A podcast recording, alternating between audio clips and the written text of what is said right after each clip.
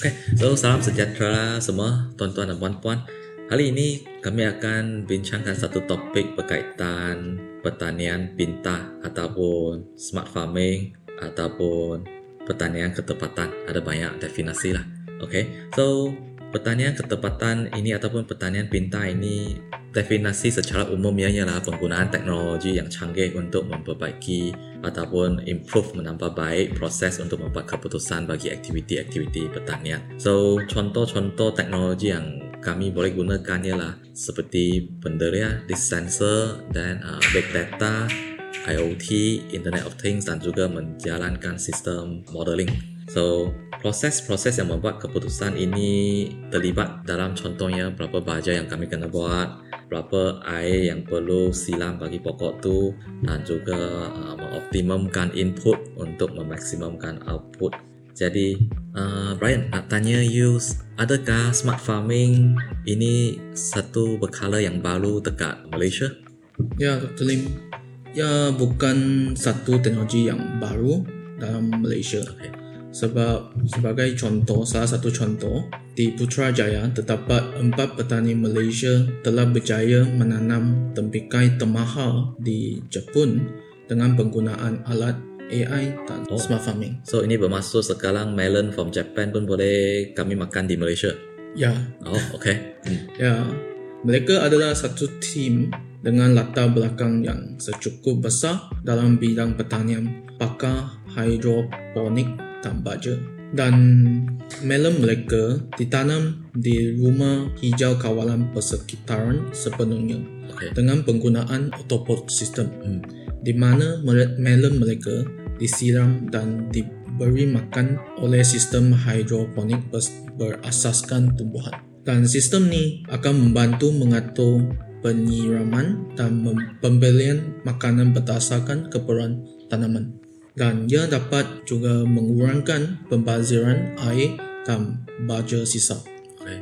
So, dengan penggunaan industri pertanian pintar 4.0 sebagai contoh, saya akan memberikan beberapa contoh tentang mengenai aplikasi teknik pertanian tani pintar atau pertanian tepat di kelapa sawit. Okay.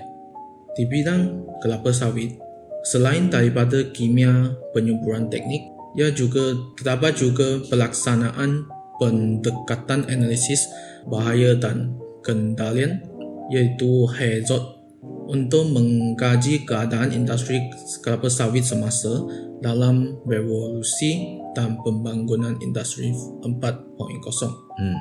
Dan terdapat berbagai cadangan diusulkan untuk menyoroti jurang yang berpotensi berpotensi untuk memasukkan teknologi industri 4.0 dalam industri minyak sawit termasuk penggunaan peranti IoT, teknologi pemprosesan gambar pintar, pemantau pintar, ramana pintar dan sebagainya. So, Dr. Lim, ah, selain daripada pokok kelapa sawit, hmm. ada contoh yang lain boleh cadang?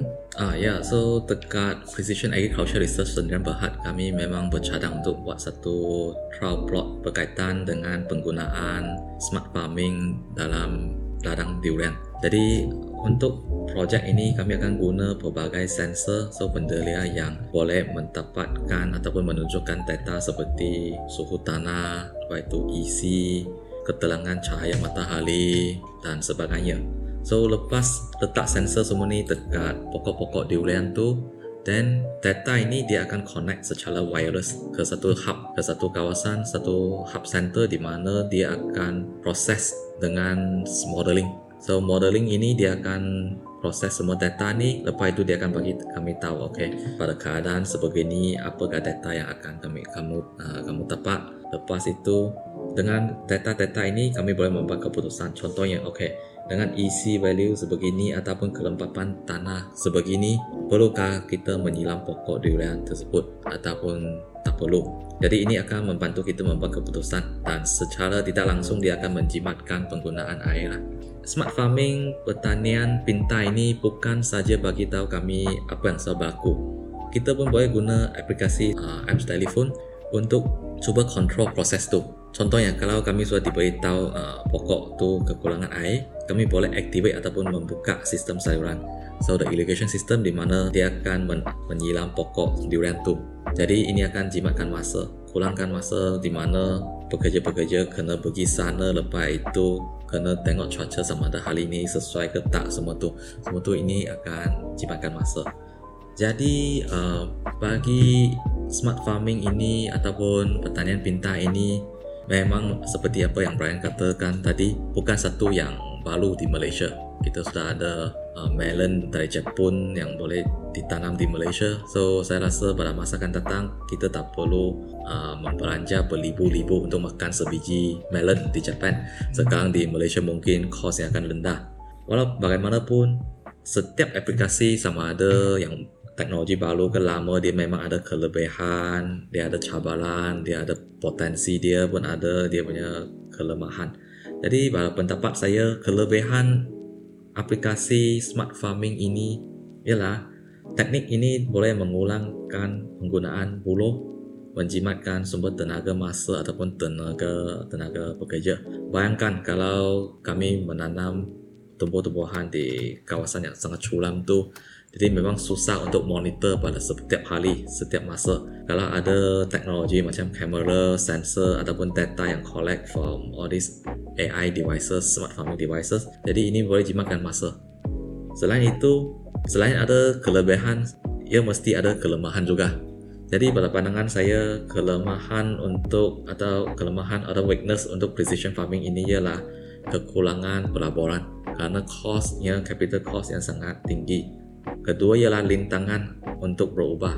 Mungkin ada petani-petani tradisional yang berpendapat bahawa sama ada pertanian pintar ke tak, janji saya letak baja, janji saya silam pokok, pokok tetap akan tumbuh juga. So, untuk konsep ini kami kena uh, bagi tahu semualah.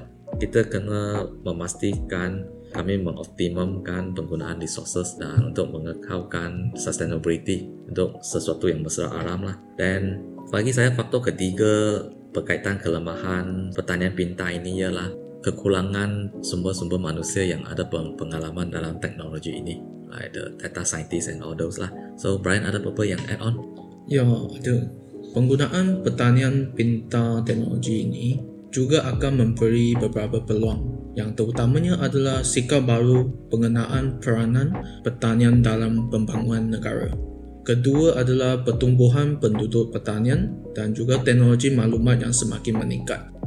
Selain itu, peningkatan industri yang berkaitan dengan pertanian juga akan didapatkan dan penggembaran teknologi baru dan sokongan kerajaan dalam program dasar pertanian juga akan obtain dalam penggunaan pertanian pintar teknologi. Hmm. Manakala selain daripada peluang penggunaan pertanian pintar, juga ada ancaman terhadap penggunaan tersebut yang terutamanya adalah dasar pemerintah yang tidak koheren, resiko pengeluaran, resiko pemasaran dan harga dan hujan di negara Malaysia turun rendah dan selain itu harga tanaman juga rendah dan keboleh percayaan sensor instrumen dan selain-lain. Itu saja dari pandangan saya terhadap penggunaan pertanian pintar Fokomi. Oh, okay.